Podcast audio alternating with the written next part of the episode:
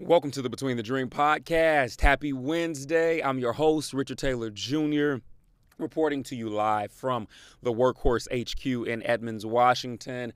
I hope that you all are having a great week thus far. As you know, it is Mental Health Awareness Month, and we are diving deeper into the 31 Days of Power series. You can get 31 Days of Powers from my website, richardtaylorjr.com. We're going to dive more into the 31 days here in a second.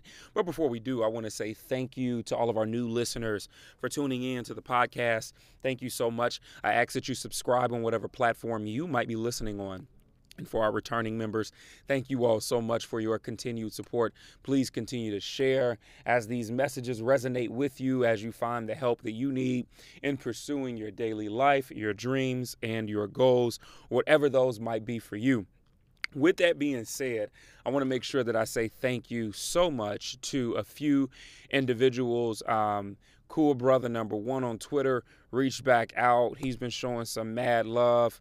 Um, Oh God, I, I, can't even remember the life of Mac. Thank you so much, Alan Wong. Thank you so much. There have been so many people who've been reaching out um, with just, hey, this content is really resonating with me. Um, Victoria reached out as well. She got a chance to catch Monday's conversation around the importance of representation in therapy, right? So you all are constantly hitting me with, hey, this is really resonating with me. I appreciate you for that. Oh man, shout out to Annabelle over in oh god, where's Annabelle at? She is in is it Australia, I think, listening into the podcast and also tuning in to the daily posts that have been put up on Instagram as well. And just the comments that I'm receiving from you all with how much it is helping and really just breaking it down. Yo, I'm I'm I'm honored, yo, I'm blessed um, to just be able to have that that connection with you all to where what I'm putting out here to help with the daily mental health is helping, right? With that being said, this is going to be a very short conversation today, and I wanted to just kind of touch on it. So Monday's post on social media um, it covered um, the importance of downtime for your brain health, for your mental health. And um, I was having a conversation with a friend the other day that really kind of struck this thought in me not necessarily for the post, but for what I'm going to talk to you all about today. And that is this idea of having to be forced to go into downtime and to rest. Um, I hear this from people a lot. One of my friends and I were talking, and they had mentioned how they had a friend that um, essentially had to basically like pull up on them. And as they pulled up on them, like it, it came as a surprise, but they pulled up on them and were like, look, we gonna kick it. And I know you you got all of these plans and work and yada yada yada, but you never give yourself a break. And so today I'm forcing you to take a break, right? And so when I talked about the importance of like downtime for your brain health, I talked about um, you know why you know and how sleep and rest can provide like a needed reset fresh ideas won't flow from a clouded mind i talked about how you know, with the constant grind culture that we're in, it's easy to grind ourselves into an early grave. And so we want to be careful there.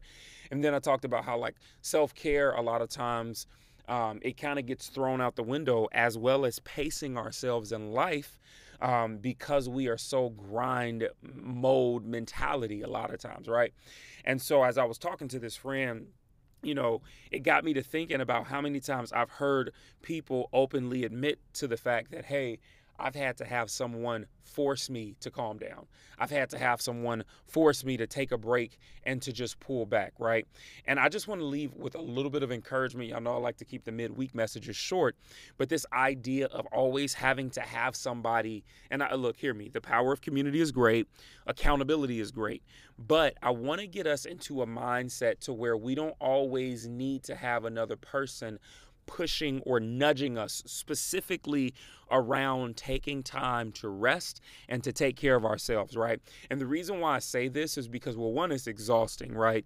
Not necessarily for the person but for us because what happens is is that when we do take those times to rest we realize just how far we've come and gone without resting so that part can be exhausting but then also too the other exhausting piece is the fact that each time that we realize that we've been going and going and going, we now have to kind of essentially play damage control or what some might identify as picking up the pieces. And that part is exhausting, like constantly having to do the same thing over and over again to get yourself onto a regimen and a flow.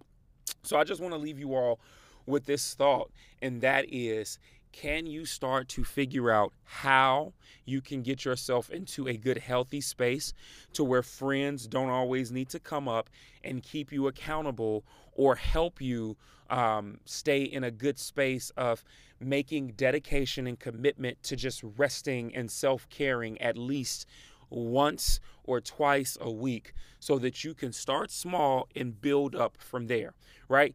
Even if you take it from a, a smaller more minuscule type of approach where you say, How about we start practicing, you know, 20 to 30 solid minutes a day of resting where I'm not consumed with my phone even after I'm done with my work, where I'm not consumed with screen time even after I'm done with my work. Maybe I'm reading to something, maybe I'm just playing soft music and and taking time to just relax. But whatever it is, I just really want to encourage you all to do this because what you're going to find is that it's going to provide more blood flow to your muscles, which will give you better metabolism, right? It's going to give you more energy. It's going to help with your memory. It's going to give you an opportunity to not have to fall into some physical slumps that usually come with the added pressures, right? It's going to help you relieve tension and stress, right? We carry a lot of tension and stress and don't realize it. And we've got to definitely take this into account because stress is a major killer, right? Stress can literally wipe us out of this this life and this world. And so please listen, while you have the friends that are there, while you have people that are there to help you, please take advantage of them. But then also, please make sure that from this, you learn the lesson of, hey, let me rest ahead of time, because this is what happens. If a friend doesn't force you to, sometimes, unfortunately, life can. And I just want you all to be able to avoid that. I want you to be able to avoid any potential ailments that can come from you not taking the time to take care of yourself, to rest, and to reset right? You do not have to be forced to take time for you. You do not have to be forced, right? The same level of energy that you put into, I got to work, I got to make sure I'm doing this. Listen, I need for you to prioritize and put that same level of energy into when it's time for you to take some time, downtime because balance is so important. This is my message for you all today. If this helped in any way, shape, or form, look, please don't don't be shy. Go ahead and share it. Tag me. Let me know. Um, Instagram Richard Taylor Jr. Twitter at Truly Taylor Made, Facebook and LinkedIn, Richard L. Taylor Jr. Don't forget, you can go to richardtaylorjr.com to get the 31 Days of Power, a simplified approach to everyday mental health, along with all of my other books as well. Look, I'm looking forward to Friday's message. We are diving into some conversation around suicide prevention, and I could not be more excited to really start opening up here in ways that we can help and be a part of this effort. I love you all. You're not losing a life, you're not failing, you're simply between the dream.